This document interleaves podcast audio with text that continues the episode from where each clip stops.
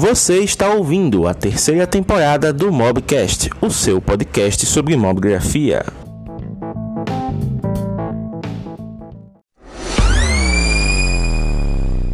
Então, pessoal, está começando mais um papo aqui. Dessa vez vamos falar sobre o Anuário da Fotografia 2020, né, que foi uma iniciativa da Album, junto de outras grandes marcas envolvidas com o mercado fotográfico, justamente para ver, né, como é que está o mercado fotográfico do Brasil. Porque a fotografia ela é uma área tão abrangente, né, não tem uma regulamentação, não tem uma organização ali, que, como, por exemplo, o CRM, que é o Conselho de Medicina, o CRA, que é o Conselho de Administração, né, profissões mais tradicionais, elas geralmente têm um conselho, onde esse conselho ele tem todo mundo ali, né, entre aspas, que é profissional ativo, né? A pessoa, para poder exercer a profissão, tem que ter um registro nesse conselho, e geralmente é depois de se formar e tudo mais. E no caso da fotografia, como ela é uma atividade mais liberal e mais abrangente, ela não tem nenhuma organização à frente, né? A gente tem várias pessoas lidando com várias áreas. Existem associações, mas são associações que são mais focadas em uma área específica, né? Associações de casamento tem muitas, inclusive tem aquela questão das premiações e tudo mais. Mas a Ubum, né, resolveu fazer esse anuário. Inclusive tem vídeo lá no canal, né? Vocês dizem, Jami, você está fazendo live de algo que já tem conteúdo, mas justamente porque aqui na live a gente vai poder comentar a respeito e poder também trazer as percepções de vocês que vão colaborar nos comentários. Thiago já estava dando uma lida também, né? Ele foi pego de surpresa, obviamente, porque eu sou desses. Então, Thiago, tá aí, a live vai ser esse documento. Mas eu mandei com antecedência, porque ele realmente, né, explicou. A vida dele está tão corrida, tão bagunçada, que ele só parou para ver hoje. Mas aí não tem problema não, que a gente vai, né, trabalhar junto com os mobgrafistas. E para quem não sabe, o anuário ele é um documento que é feito para trazer, né, dados históricos de uma empresa ou de uma área. Nesse caso, a área da fotografia. Então ele vai cobrir todo o ano de 2020 e é uma iniciativa inédita, né, no mercado brasileiro. Não tinham outras pesquisas desse tipo que trouxessem tanta riqueza de detalhes a respeito do mercado de fotografia. Então, por exemplo, nessa pesquisa a gente tem dados sobre os estados onde os fotógrafos vivem, as áreas que eles atuam, o tipo de equipamento que usam e, inclusive, até quanto faturam em média. Então vai ser um termômetro bem legal. Área, setores, né? Tudo. Exatamente, tem muita coisa, né? E como o próprio site, né, que vai estar na descrição desse vídeo e também do podcast, depois vocês vão poder clicar, né? Ele é um projeto com o objetivo de inspirar, porque o material é muito bonito. Você, depois que puder ver ele completo, você vai ver que é um material realmente que traz uma pegada bem diferente. Não é aquele documento chato, só lá, tabela, número tal. É um documento que é bem diagramado, traz umas imagens também bem bacanas de fotógrafos conceituados.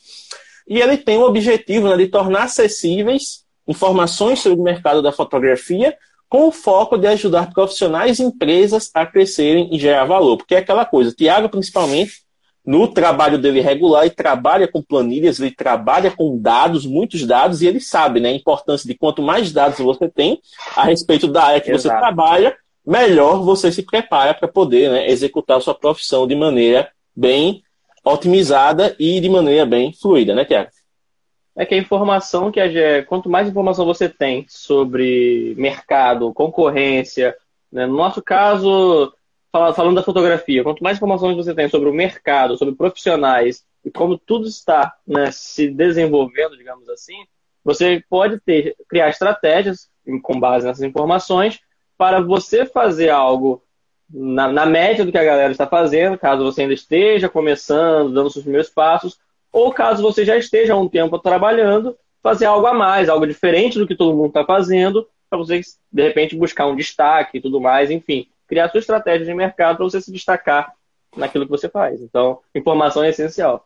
Inclusive, esse documento é legal também porque ele apresenta algumas empresas que são do mercado fotográfico e que muitos de vocês, por levarem a fotografia como um hobby, não têm acesso, mas que, por exemplo, quando vocês se profissionalizam, vocês vão usar do serviço de ela. Thiago, inclusive, já usou o serviço de algumas, eu uso o serviço de algumas. Então, por exemplo, a Ubum, né, que é a realizadora do projeto, ela é uma empresa que é especializada em sites para fotógrafos.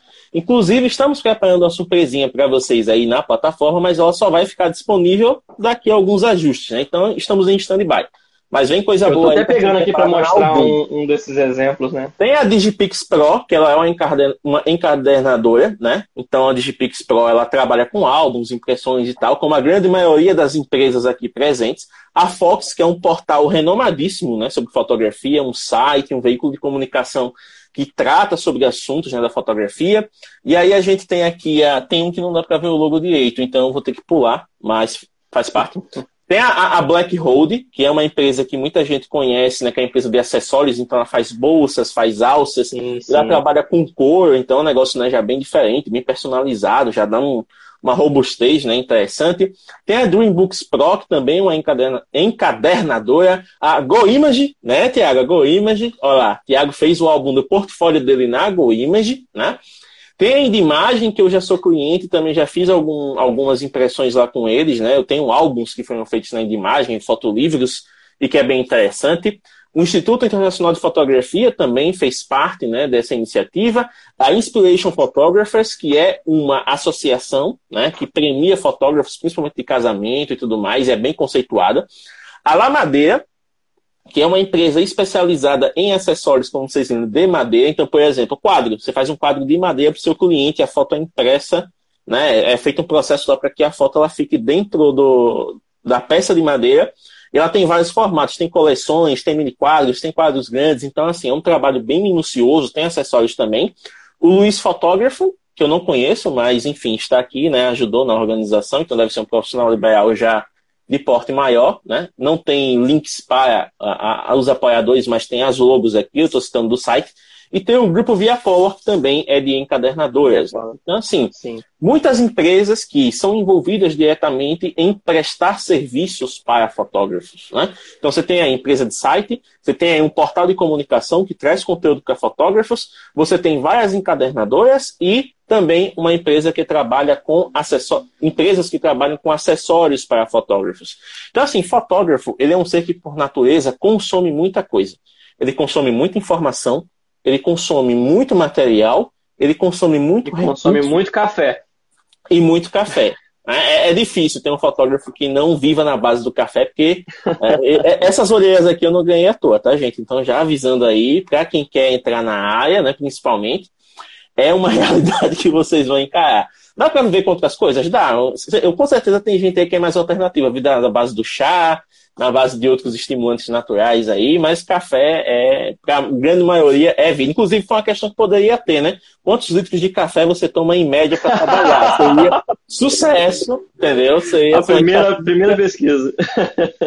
Vamos fazer uma pesquisa dessa, Thiago. Acho que a gente desenrola. Então, para vocês que estão assistindo a live, coloca aí nos comentários quem é do grupo do café, né? Assim como nós aqui, eu já levanto a mão, eu sou do grupo do café, o Thiago também. Quem trabalha na base do café, por favor, coloque aí nos comentários pra gente poder começar. Na verdade, eu tô trabalhando mais na base do energético, porque café tá dando só conta, não. Cuidado com o coração, meu amigo. Você sabe aí que a taurina é um negócio meio brabo, né? Então tem que ter cuidado aí com as coisas. Pessoal, ó, pra facilitar pra vocês, a partir de agora vocês não vão ver mais o meu belo rosto, certo? Eu vou aqui virar a câmera para que vocês possam ver o anuário. Certo? Deixa eu virar aqui. Vou mudar aqui a posição, ó. Eu tenho que ver. Esse suporte novo, ele é meio assim, diferentão. Eu tô vendo aqui a posição que vai ficar sem que o celular caia. O celular vai cair se eu deixar ele aqui, assim. Vai ser bem louco. Ó, a Fátima tá dizendo aqui que não toma café desde 94. Já é um negócio bem... De 84. 80 ou 90? Eu vi 90 aqui. 1984. Caramba, então, Fátima, você é exemplo de superação. Você já pode vender curso aí de como parar de tomar café, que você vai fazer a galera aí curtir. Olha, o meu suporte aqui, ele não está dando conta de ficar nessa posição. Vai ser uma... Eu vou fazer na mão mesmo. Vocês vão me perdoando aí a tremedeira, qualquer coisa. Você tá falando que o suporte não tá dando conta, você tem que aprender mais RTA, cara. Você já foi melhor. Não, é porque é aquela coisa. O suporte que eu usava, eu tive que dar pra minha irmã. Aí eu comprei um outro, né? Só que esse outro, ele é diferente o encaixe. Então ele não permite uma angulação tão grande assim, tá ligado? Aí eu vou te mostrar o meu suporte como está. Não sei se você consegue ver na live aí. Eu coloquei uma parada de acrílico pra segurar o telefone aqui, porque eu tô com preguiça de montar o tripé. Em cima de uma caixa de papelão. Perfeito. Ah, acho que eu consegui aqui uma... Uma manobra? Não, consegui não. Deixa pra lá mesmo. Eu vou fazer na mão aqui, vocês vão me perdoando já qualquer coisa. Mas olha só, o documento, né, pra vocês verem, já começa aqui numa pegada bem diferente, né? É, como eu falo, não é um documento chato, é um documento que é legal de ler, vocês vão gostar de ler depois, né? É, olha só, a Fátima tá até complementando aqui a questão do café. Ela falou que tava quase subindo pelas paredes quando parou, mas ela teve que parar porque tava dando azia, taquicardia e delírios. Caramba, delírios e tremores. Eita, tava brabo o negócio aí então. Tava brabo. Ainda bem que você parou, Fátima. Parabéns aí pela iniciativa. É aquela coisa, controle sobre o corpo exige uma força de vontade tremenda. Então, olha só, o Anuário da Fotografia, né? Mais uma vez, tem aqui as empresas participantes, né? Que a gente já comentou. E tem o seguinte, ó, 97% dos pesquisados, né? Eles são fotógrafos profissionais ou têm a fotografia como hobby, certo? Então, foram entrevistadas aqui mais de 5 mil pessoas, foram 5.222 pessoas. É, no caso, o maior segmento registrado foi o de casamentos e o menor segmento foi o de pet. Aí você pergunta, cara, uma fotografia de pet, meu amigo, pra fotografia existe segmento que vai longe. Você tem gente que fotografa ensaio, beleza. Aí você tem gente que fotografa casamento, gente que fotografa pet, gente que fotografa produto, gente que fotografa planta, gente que fotografa arquitetura. O que você imaginar, gente que fotografa brinquedo, velho. Então, assim, o que você imaginar tem espaço, tem mercado, né? A Karina fotografou recentemente várias bonecas. Olha aí. Ela foi contratada para fotografar bonecas. Eu estava presente fazendo o making-off desse trabalho dela. Então, tem espaço para todo mundo, velho. Então, olha só, os principais segmentos da fotografia. Isso aqui já tá um termômetro para a galera que quer se especializar depois. Ah, eu quero ir para uma área que dá dinheiro. Ou então, ah, eu quero ir para uma área que eu me sinta mais seguro. Ou então, ah, eu quero ir para uma área porque eu quero desenvolver uma habilidade. Não importa o motivo que você queira entrar numa área. O que importa é que você se sinta confortável com ela e que você possa desenvolver o seu trabalho, obviamente, né? Então, dos entrevistados, a grande maioria aqui, 40%, né, foi da área de casamentos. Por que casamentos? Porque casamentos é uma área tradicional, tem cliente todo ano, a nossa geração, ela já é mais desapegada, a galera tá querendo só juntar as escolhas. Não, meu amigo, a vontade de casar bate em todo mundo. Todo mundo, uma vez na vida, assiste uma comédia romântica da Netflix, vê aquela coisa melosa, amor, vamos casar? Vamos. Pensa nem em gasto, pensa nem em nada, depois que vai vendo, mas a vontade de casar bate. E quando tá lá, opa, vou casar, falta o quê? Falta o fotógrafo. Aí entra o cidadão ou a cidadã que vai ser responsável por ralar umas 20 horas seguidas ali, porque, né, aquele povo que oferece pacote completo é uma coisa de doido. O cara oferece lá o making off da noiva. Aí sabe que demora um tempinho, né? A noiva fica bonita, tudo mais, demora um tempinho.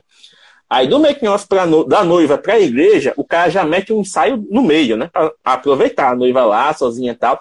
Aí nisso já tem um assistente que tá lá na igreja, pegando os convidados chegando, a reação do noivo, aquela coisa toda, o nervosismo.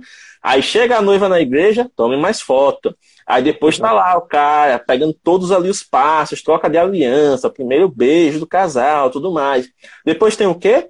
Tem a recepção, né? A festa, a famigerada festa, é convidado ficando louco, é gente bebendo, furando a fila do buffet, é aquela coisa maravilhosa, e aí vai, tome foto, e tome cartão enchendo, e tome bateria descarregando, aquela loucura. Aí quando você pensa que acabou, 3 horas da manhã, todo mundo pra lá de Bagdá, fulano, vem fazer umas fotos aqui, aí você toma, arranjar outro cartão, e já tá a energia baixando, aí você dá aquela estralada nas costas pra aguentar o rojão. Quando você pensa que acabou... Depois tem o quê?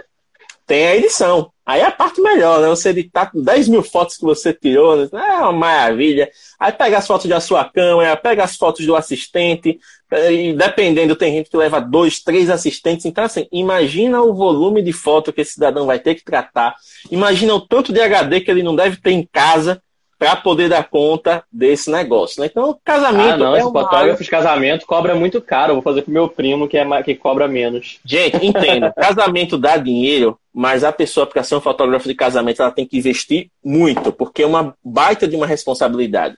Não é como eu e o Thiago, por exemplo, não desmerecendo, obviamente, mas a gente trabalha na área de ensaio. Se dá um perrengue, que nem aconteceu com o Thiago, a câmera dele quebrou. Ele chegou na cliente, olha, a gente tava com aquele ensaio marcado, tudo, mas infelizmente a minha câmera quebrou, não vou conseguir consertar em tempo hábil. A gente pode remarcar para daqui a 2 meses? Olha, Thiago, a gente pode sim, as fotos não são uma coisa tão urgente, mas eu prefiro fazer com você, a gente vai remarcar sem problema. Pode acontecer de remarcar, então, olha, eu preciso dessas fotos com urgência. Você não tem um outro profissional que você possa indicar? Nesse caso, são soluções amigáveis, né? Porque tem outra pessoa que vai te xingar eternamente e vai procurar outro fotógrafo. Mas em ensaio é mais fácil de você lidar. Porque às vezes, se você reservar um lugar, você pode mudar reserva. Se, por exemplo, o tempo fechar e o ambiente não tiver ok, você pode conversar com uma pessoa e dizer, olha, o tempo não vai estar ok, você não prefere fazer no outro dia? A pessoa vai entender, o argumento vai mudar. Agora, vá remarcar um casamento, meu querido. Vá remarcar um casamento, sua câmera quebrou no meio do negócio, o seu cartão deu pau, você foi assaltado, problema seu. As pessoas pagaram com antecedência, fizeram um contrato e querem as fotos. Você não entrega? Exatamente. E ainda, se duvidar, ainda responde processo, por conta de perder fotos dependendo do problema que der, com cartão de memória e tudo mais. É uma resposta gigante para casamento. Fotógrafo de casamento, você nunca vai ver ele com uma câmera só. Você nunca vai ver ele com uma câmera só. Justamente por esse motivo. A minha câmera estava funcionando na quarta, na quinta-feira já não estava mais. Simplesmente. E eu não fiz fotos nenhuma de quarta para quinta. Ela simplesmente decidiu parar. Então, por esse motivo, o fotógrafo de casamento nunca vai ter uma câmera só. É muito difícil. Exatamente. E eles vão ter lentes muito boas. Porque é aquela coisa, ah, não, fotografar casamento é uma coisa glamurosa, as pessoas casam em locais muito bonitos. Você vê aquela igreja da sua cidade? Pensa na igreja mais bonita da sua cidade. Você vê lá de fora, você pensa, caramba, aquilo ali deve dar umas fotos do caramba, hein? Aí quando você vai dentro da igreja, principalmente quando a igreja é mais antiga e tudo mais, é tudo tão escuro. Mas tão escuro, que você tiver com a lentezinha do kit, você não dá conta. Se você tiver que comprar uma lente 1.4, aí vai comprar uma lente 1.4, você paga o rim, 1.2, você paga o rim, e dependendo da configuração que você use, ainda é capaz de você errar foco. Ainda é capaz de você ficar com uma foto que você queria nítida, ela ficar borrada.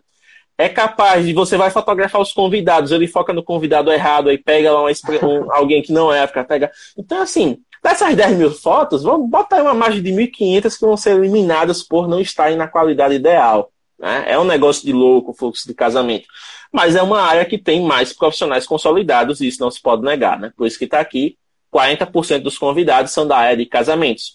Aí vem 32,8% são da área de ensaios, como eu e o Thiago, né? E muitos de vocês aqui também, que focam em fotografar outras pessoas, né? Trabalhar com a autoestima delas, deixá-las mais brilhantes, mais apresentáveis para o mercado de trabalho, porque nesse caso entra também aqueles ensaios de reposicionamento de imagem, né? Que são feitos com profissionais, aquela dentista que você aborda na sua cidade, aquele médico, né, aquele administrador de empresa, que o cara tá com uma foto de 10 anos atrás lá no Facebook. O cara é o maior empresário da sua cidade e o cara tá com a foto aí de quando é universitário com caneco de cerveja na mão. Aí você, rapaz, vamos fazer um reposicionamento aqui e tal, né? Então tem muito disso. Aí uma coisa aqui, ó. 10% são de fotografias autorais. Você me perguntam, James, o que é uma fotografia autoral? É aquela fotografia mais artística? Nesse caso, como é uma coisa comercial, imagine aquele fotógrafo de fine art.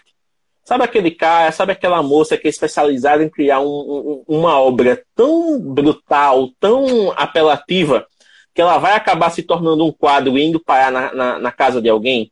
Essa pessoa vai vender essa foto como um quadro, como um material mais rico, né? Como um pôster, como uma ampliação, enfim. São as pessoas que trabalham... Só uma dúvida.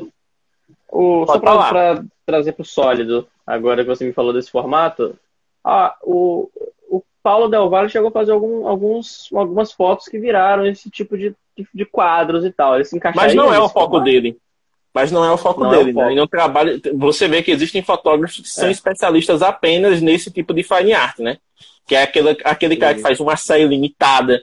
Então, por ser limitado, ele imprime um papel de alta qualidade, ele tem um ateliê que cuida disso, ele assina as fotos, então tem toda uma configuração de obra de arte, né? É tudo limitado, tudo com valor mais agregado. Geralmente essas obras vão parar em galerias, vão parar em estabelecimentos que trabalham com arte, né? Principalmente essa arte mais pessoal, que retrate algo que seja de um artista realmente, né? Que vão parar em exposições, em museus, enfim.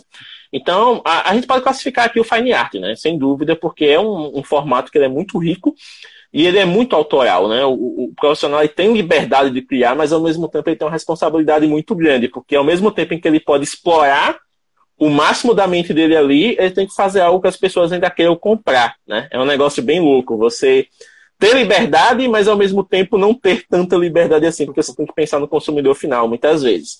Aí você tem a fotografia de eventos aqui em quarto lugar com 6.2, e eventos você configura qualquer coisa, tipo festas, né? Festas, nessa também. Workshops, inauguração de um estabelecimento, é evento, né? Ah, vai ter um workshop da esteticista da sua cidade, é fotografia de evento. Ah, vai ter um curso que vai fazer um aulão pro Enem e tal, é evento, né? Então, evento é você fotografar coisas que acontecem na sua cidade, festas e afins.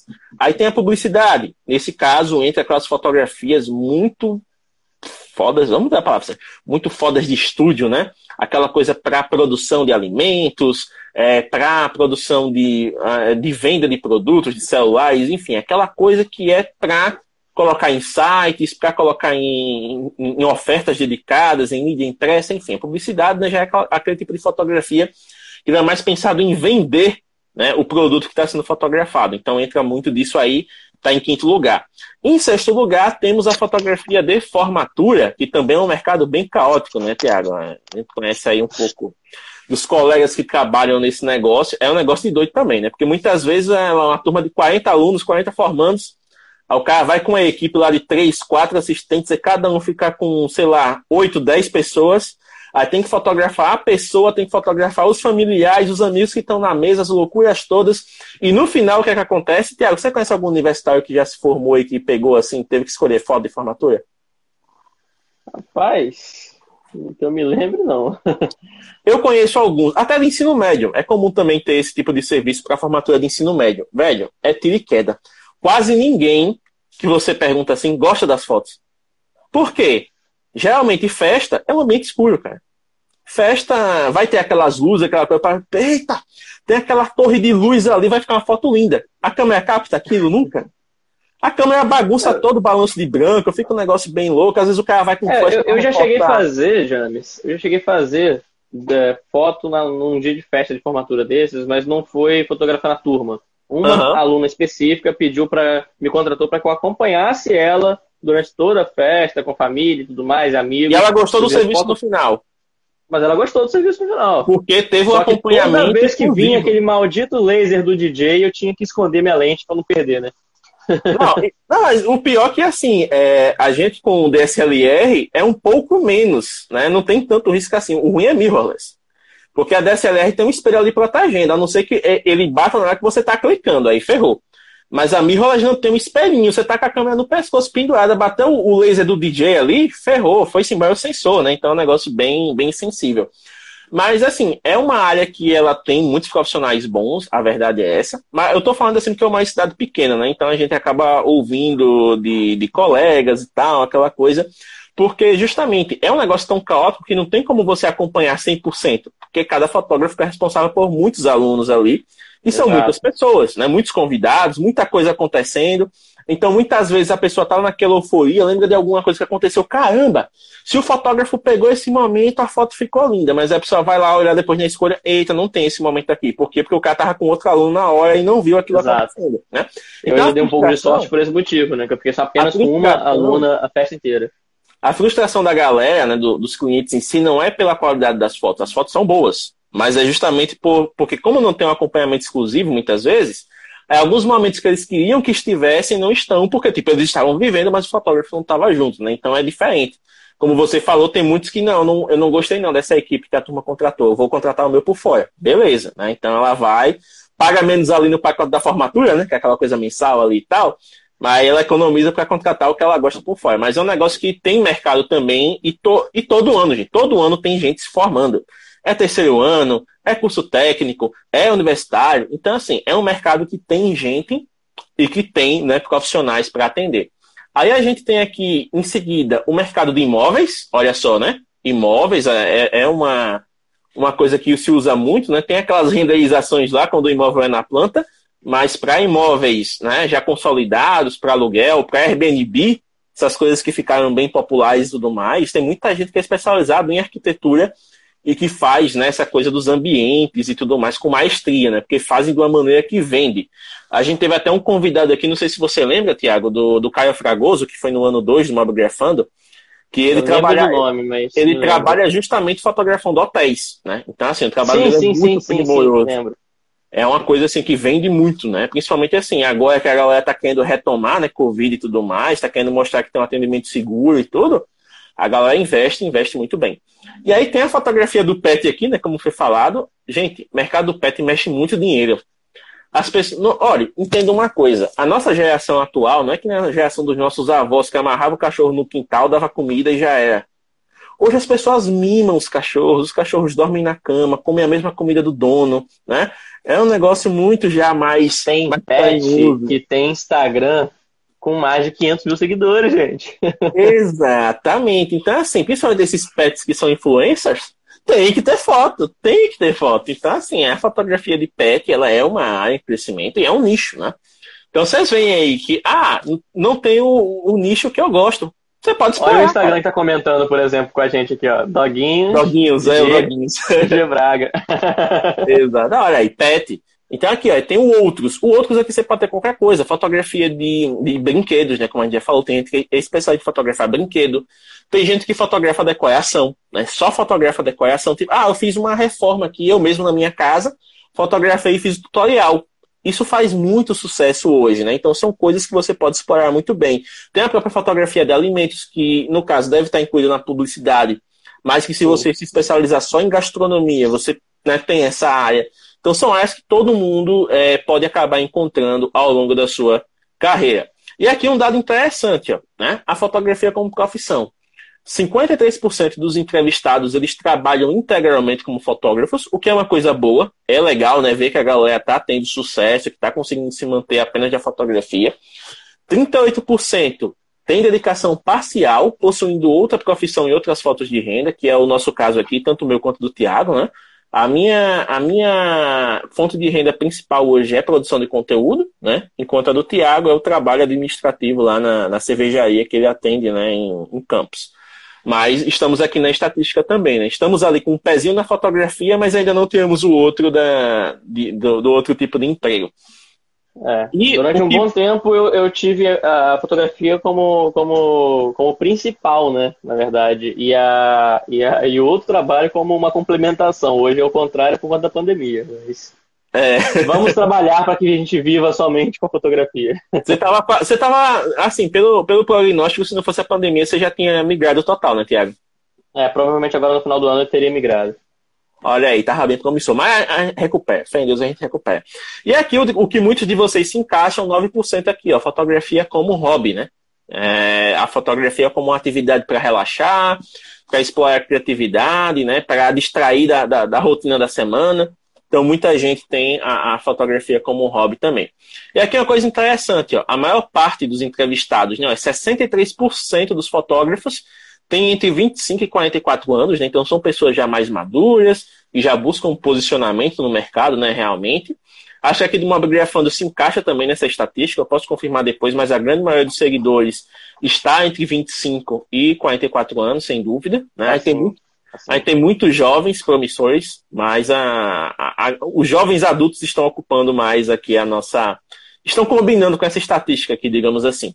E aí, ó, uma coisa interessante, a faixa etária, olha só, o profissional, a média de idade na estatística foi de 37 anos, somando todo mundo, né, fazendo a média de idade da galera, a média dos fotógrafos profissionais é de 37 anos, enquanto que a média dos fotógrafos robistas é de 43 anos. Então, o que isso quer dizer? Quer dizer que as pessoas mais velhas, mais experientes, elas começam a explorar a fotografia como um hobby, como a gente mencionou, justamente para desvencilhar da rotina do dia a dia, né? Do trabalho normal dela, das coisas que ela faz no dia a dia, né? Podem ser médicos, engenheiros, arquitetos, vendedores, enfim, independente da profissão que ela tenha, ela recorre à fotografia, né? E ela acaba descobrindo isso já no período da vida em que ela está estabilizada, né? Já está com filhos, já está com a família ali, vivendo a própria vida, a galera se encaminhando ali, indo para a faculdade, aquela coisa toda. Então ele começa a ter mais tempo para, né, voltar a olhar para si mesmo e acaba recorrendo à fotografia, né? Então é uma coisa bem interessante também. E outra coisa, por mais que a gente tenha aqui essa diferença de profissional e hobby, até os profissionais têm a fotografia como hobby, continua sendo hobby, tá, gente? Muitas vezes a gente passa a semana trabalhando, fazendo ensaio, tudo, chega no fim de semana, vou passear, vou levar a câmera para ver o que eu acho. Então faz um street ali maroto, né? Vai com uma fotografia de paisagem, um pouco mais isolada, muda o foco, né? É o meu caso, né? Você vê que eu tava, antes da câmera que dá esse problema dela, né? Eu tava atolado de trabalhos e ainda assim focando naquele meu projeto pessoal, imersão, que é simplesmente um hobby para eu manter o meu trabalho também artístico e não somente como algo comercial, né? Exatamente. Então, se a gente for olhar aqui, ó, a questão dos estados, né, que responderam, o top 3 é Sudeste, né? Temos aqui São Paulo, Rio de Janeiro e Minas como o top 3 aqui do número de fotógrafos. Aí depois a gente vai ter Rio Grande do Sul, Paraná, Santa Catarina, né, ocupando ali o meio do bolo. E aí o Nordeste vai começar a aparecer ali já no 7º lugar, né, com Bahia e Pernambuco. No caso, Thiago está aqui na galera do 2º lugar, Rio de Janeiro. E eu estou aqui já na rabeira, já no finzinho, Alagoas, 0,5%. Então... eu já me inscrevi para a edição 2021 para aumentar essa estatística aí, né? Lá no site você tem já a possibilidade de se inscrever para a edição 2021 da pesquisa e aí colaborar com esses dados também, que vai ser bem legal. E olha só que interessante, a dedicação do fotógrafo. Ó. Dos fotógrafos de casamento, 65% se dedicam integralmente à fotografia. Dos fotógrafos de ensaio, aí a gente se encaixa aqui de novo, Thiago. 38% se dedicam parcialmente à fotografia, né? A fotografia está ali junto da outra profissão. E olha só que fato interessante. Dos fotógrafos autorais, 44% são robistas, né? O robista é aquela coisa. A pessoa tem uma liberdade maior para experimentar. Ele está fotografando para se divertir, para relaxar. Então, se ele chegar assim e disser, hoje eu vou fazer ensaio, ele faz. Se depois de outro fim de semana ele disser, hoje eu quero observar pássaros, ele vai observar os pássaros. Se depois ele disser, hoje eu vou tentar fotografar comida, ele vai. Ele não tem essa coisa de se prender a um gênero. Ele pode sair explorando tudo, né? E nessas explorações ele vai ter descobertas interessantes e vão ter resultados que ele vai querer levar para uma outra mídia. Às vezes ele vai gostar tanto que ele vai querer imprimir, vai querer fazer uma outra coisa, né? Então, eu considero essa fase do hobby como uma fase que realmente é uma fase de descoberta, né? Que a pessoa ela vai experimentando ao máximo e vai vivendo várias experiências. Uma coisa que acontece muito com a gente que é mais especialista é que, por ser especialista, a gente consome muito conteúdo daquela área, né? Ensaio. O cara vai estudar a direção de pessoas que nem um louco. Porque ele tem que fazer o negócio fluir, ele tem que deixar o cliente à vontade e tudo mais. E nessa de se especializar, né? Ela acaba, eu não vou fotografar pássaro porque não tem muito a ver com o que eu faço hoje, né? Eu não vou ter onde postar isso aí, eu não tenho paciência para ter 2, 3 perfis.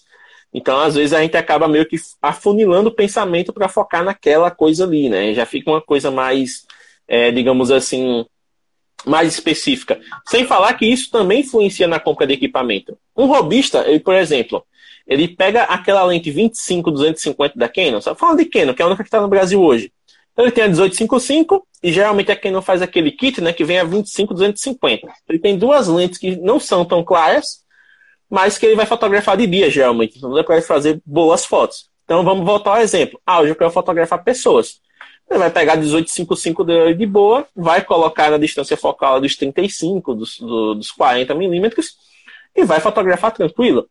Hoje eu vou explorar os pássaros. Ele vai pegar lá 20-250, vai levar, a 75-250, vai dar um belo de um zoom e vai fotografar os pássaros. Agora, Thiago, me diz aí, quais são as lentes que você usa hoje? Cara, hoje basicamente eu uso uma 50mm e eu tô na intenção de pegar uma 35 para facilitar, para ter uma distância menor, né, dos meus clientes. E eu uso uma 18-55 padrão para quando é trabalho de dia, né, 18-55 com flash já me ajuda bastante. Exatamente, então estamos no mesmo patamar. Eu tenho saudade da minha 35, inclusive. Só do lembrador da saudade. Eu tenho só umas 2 observações para essa aba antes da gente seguir. Pode falar. Estou com um pouco de receio do horário também para dar seguimento na. Temos 20 minutos ainda. Então, beleza. Eu tenho 2 observações. A primeira que me assusta nessa aba é como existe ainda 35% de pessoas que trabalham com a fotografia de casamento e não se dedicam exclusivamente a isso, porque o cara conseguir fazer, se dedicar à fotografia de casamento e ainda se dedicar a outra atividade, esse cara tá de parabéns. Mas é aquela coisa, ele deve pegar muito menos eventos. Às vezes ele pega um evento por mês, né? E aí ele usa esse fim de semana para trabalhar na edição. E a outra observação é justamente nessa do lado da dedicação por segmento, que eu estava observando ali como que cada barra, né, é referente a integral, parcial e hobby. Como você vê na fotografia de pet, que é totalmente inversa das outras, sabe? Sim.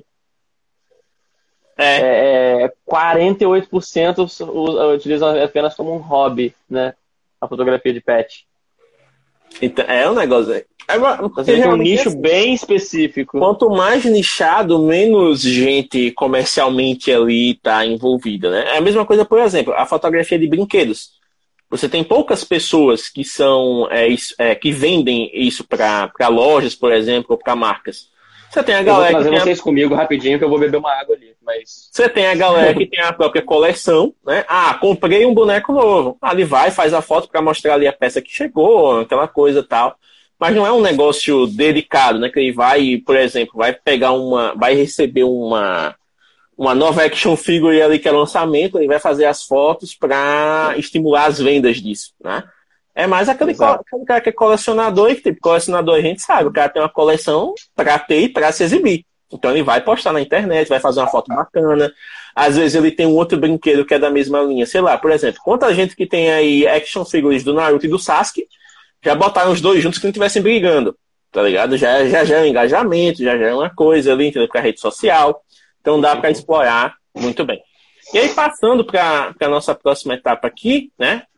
A equipe, né, percebeu que na pesquisa que 56%, né, dos entrevistados se identificaram, né, com gênero masculino, né, no caso aqui, 42,8% feminino. Então ainda temos mais homens do que mulheres no mercado. Mas, ao mesmo tempo, você vê aqui, você pensa assim, ah, tem mais homem no geral. Mas é quando você vai olhar, meu amigo, aqui as estatísticas detalhadas, olha lá a mulherada dominando a área de ensaio. Mulherada tá forte nos ensaios, velho. Gostei de ver, muito bom, né? E, geralmente, na questão dos ensaios, a mulher leva uma vantagem natural com relação ao homem. Porque mulher é mais comunicativa, mulher é mais empática, principalmente, né? Por exemplo, se chega lá, se o homem ele é mais travado por natureza, ele pega um cliente meio tímido também, ele tá ali no início da carreira, ele ainda não vai ter os macetes de se comunicar, de conversar, então vai ficar aquela coisa meio travada ali. A mulher pode estar no início da carreira, o que for, velho. A mulher já conversa por natureza, já entende mais, aí você chega junto, aconteceu alguma coisa, está se sentindo segura e tal, e vai conversar ali, vai sair amiga da cliente na sessão, né? Então, assim, é um negócio aqui que o domínio é totalmente entendível. Ah, acho que a Karina está aqui na live ainda. Ela pode dar um feedback a respeito, porque mulher em ensaio é coisa de doido. Ela domina a cena. Ela faz tudo, né? Aquele meme do faz tudo, ela faz tudo. Ela faz o ensaio dela. Porque ela deixa o clima agradável, ela deixa a pessoa propensa a colaborar, ela faz as fotos incríveis ali. Então, assim, parabéns para a mulherada. Eu gostei de ver aqui que está dominando essa área dos ensaios, né? E casamento... Por outro lado, Jami, só nichando um pouco mais, por outro lado, essa realidade não se aplica à fotografia sensual. Você vê muito mais homens fotografando sensual do que mulheres. É uma coisa também que acaba, né, sendo vista pelo mercado. É porque eu acho que o sensual, querendo ou não, sempre foi uma área que foi explorada mais pelo masculino, né? A questão cultural, né? De colocar a mulher ali, né? Pra trazer uma visão para um produto ou serviço simplesmente pelo fato dela estar com menos roupa, né? É uma tática que sempre foi usada por marcas de carro, marcas de cerveja, né? Cigarro e por aí vai. Então é uma coisa assim que o sensual meio que pode ser dito que ele, em uma certa época, estava ali para satisfazer o desejo da clientela masculina, né? Hoje, sim, ainda bem, hoje, temos as mulheres que estão chegando aí com propostas diferenciadas e os homens tiveram que se reciclar, né? Porque não adianta. A gente já debateu muito esse tema, tem os podcasts lá, né? Com relação aos escândalos e tudo mais. Então, assim, hoje o mercado ele não permite mais pessoas que usam a fotografia simplesmente para satisfazer os seus desejos pessoais. Ah, vou fotografar sensual porque eu vou ver mulher pelada. Não adianta. Exatamente. Hoje, graças a Deus, graças aos debates que foram gerados, né, as mulheres têm consciência do tipo de profissional que elas têm que contratar. Elas têm uma rede de apoio muito grande, né? As próprias meninas se ajudam, né? Ah, eu quero fotografar com fulano. Fulano não vai não, que fulano é roubado, né? Então tem essa questão também. É aquela coisa, o trabalho bem feito ele tem que sobressair e tem que, né, validar o interesse da clientela. Você como profissional aí em campo, você é bem conceituado justamente por conta do trabalho profissional que você sempre fez.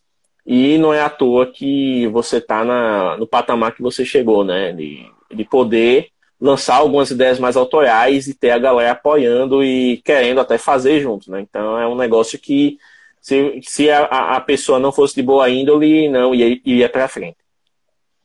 Isso aí, mas vamos seguir que vai... Tô com medo do horário. Tem muita coisa pra gente mostrar. Pronto, então no caso... essa parte de adiante dá pra resumir mais, né?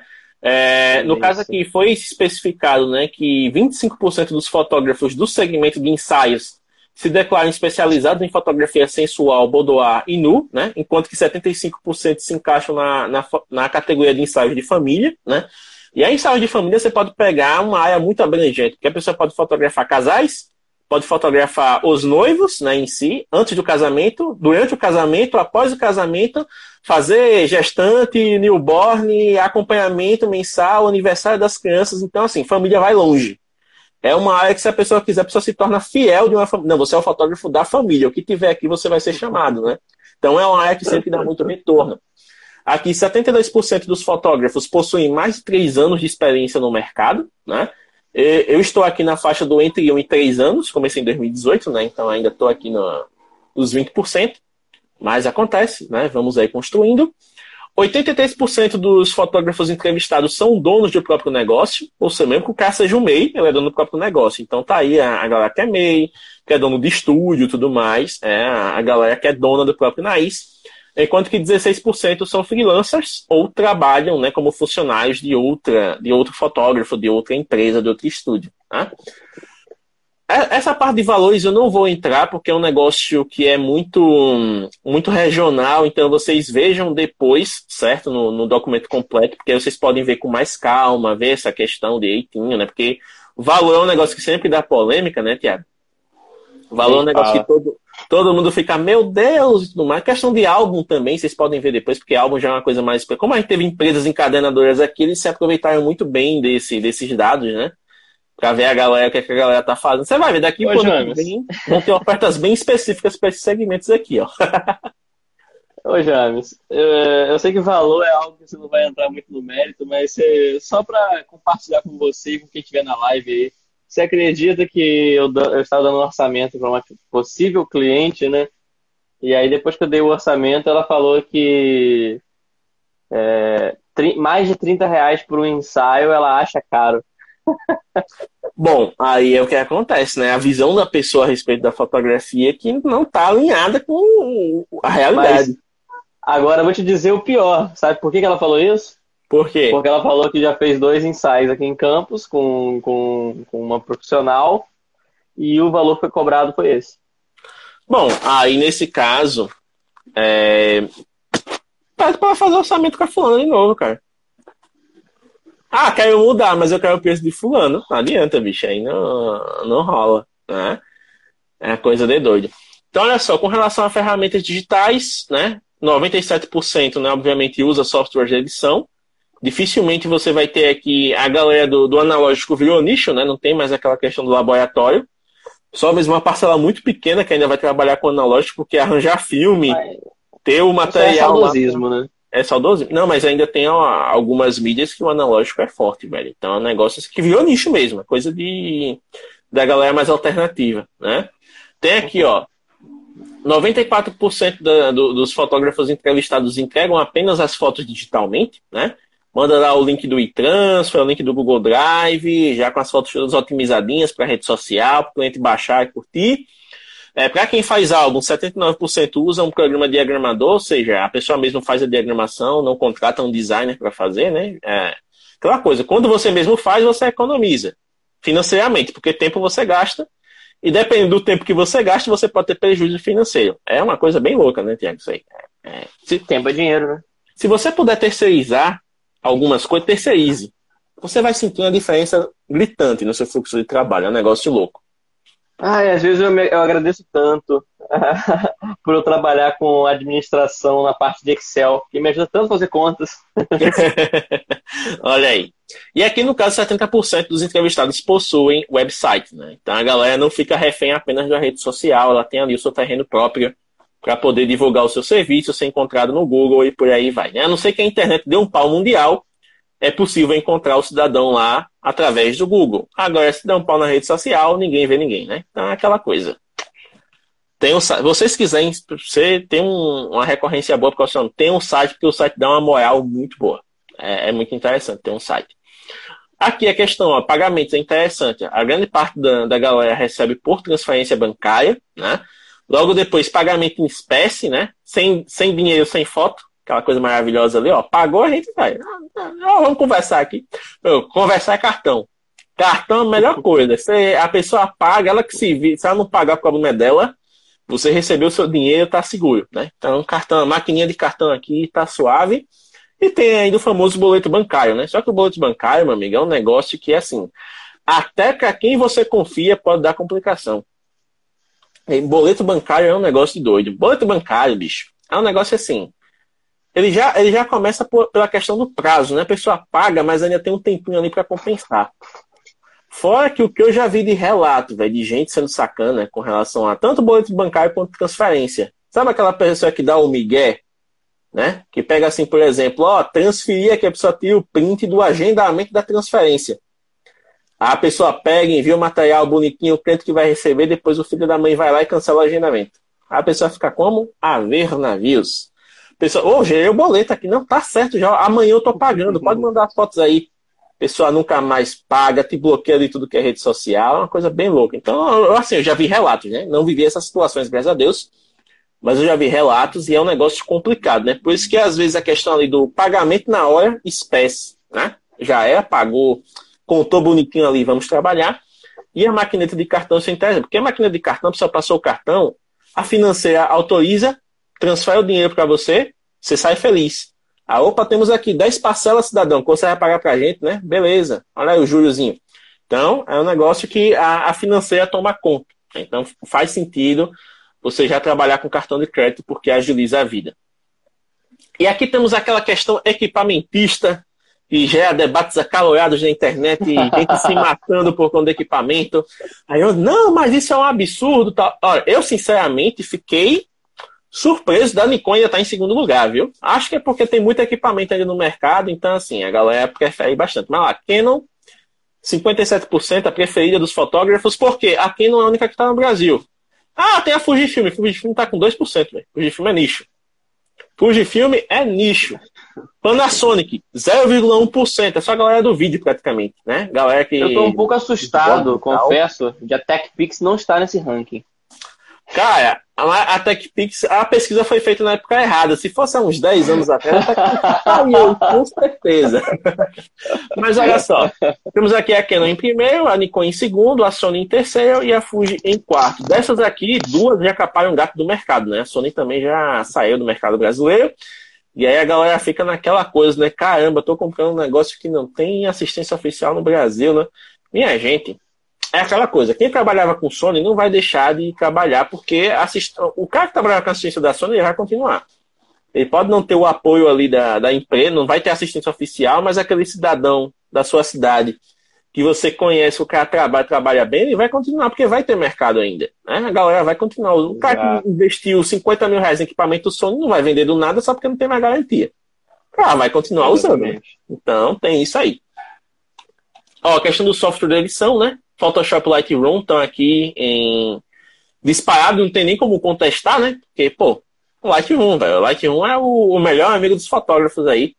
Então, a não ser que você trabalhe com hobby exclusivamente no celular, você pode ter uma outra opção de software, né? Tipo o Snapseed, o Visco, o PixArt e por aí vai, né? Mas no fluxo de trabalho já é usando mesmo, o cara profissa, o cara vai usar o Lightroom lá no PC porque, né?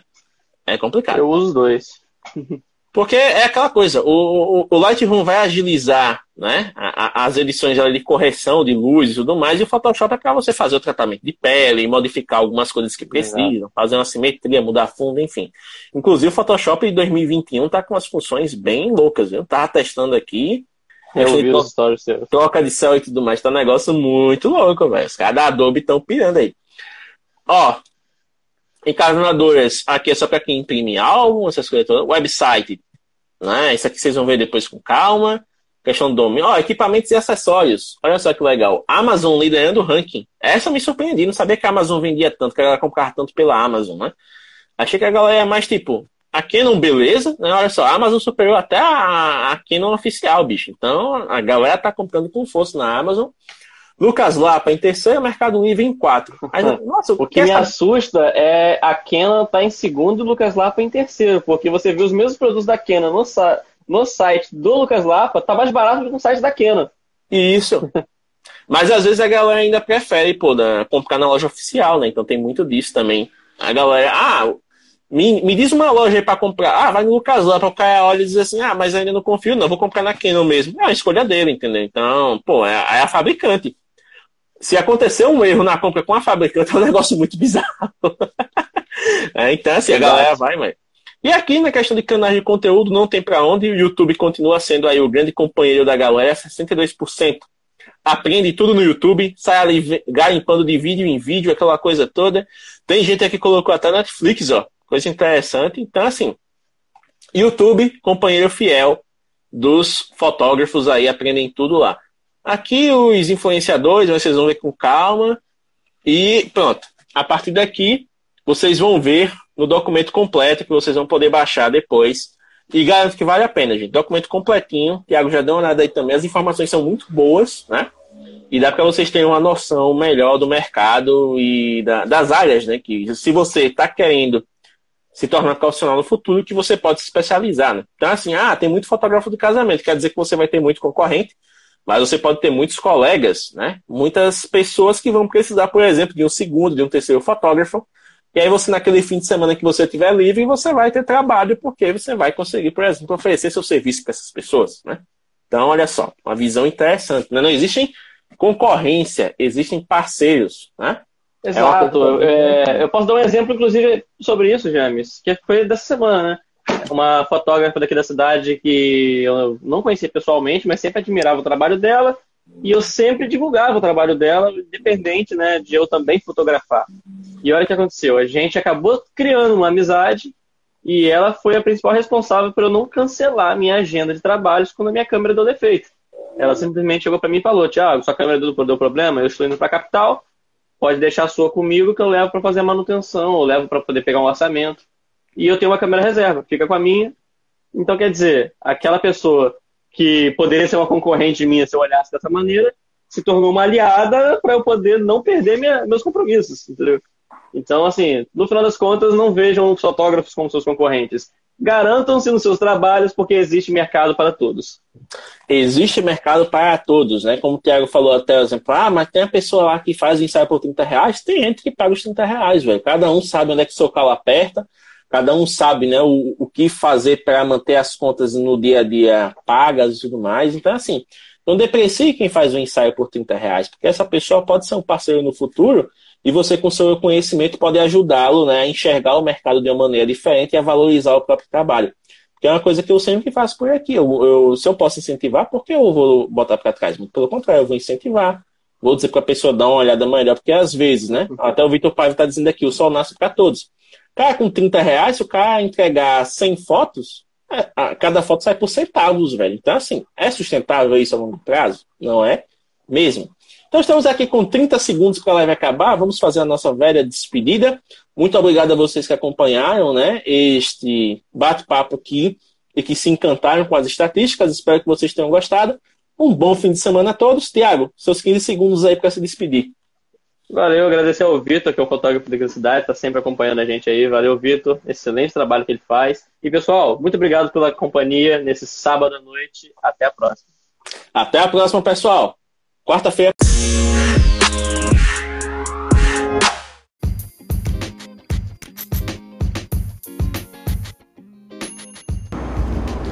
Muito obrigado por estar conosco aqui no Mobcast, o seu podcast sobre mobgrafia. Compartilhe este episódio com outras pessoas para que elas possam aprender sobre o tema e envie a sua mensagem de voz para participar dos próximos episódios. Você pode enviar esta mensagem através do Anchor FM, se você usar a plataforma, ou através do nosso grupo oficial no Telegram.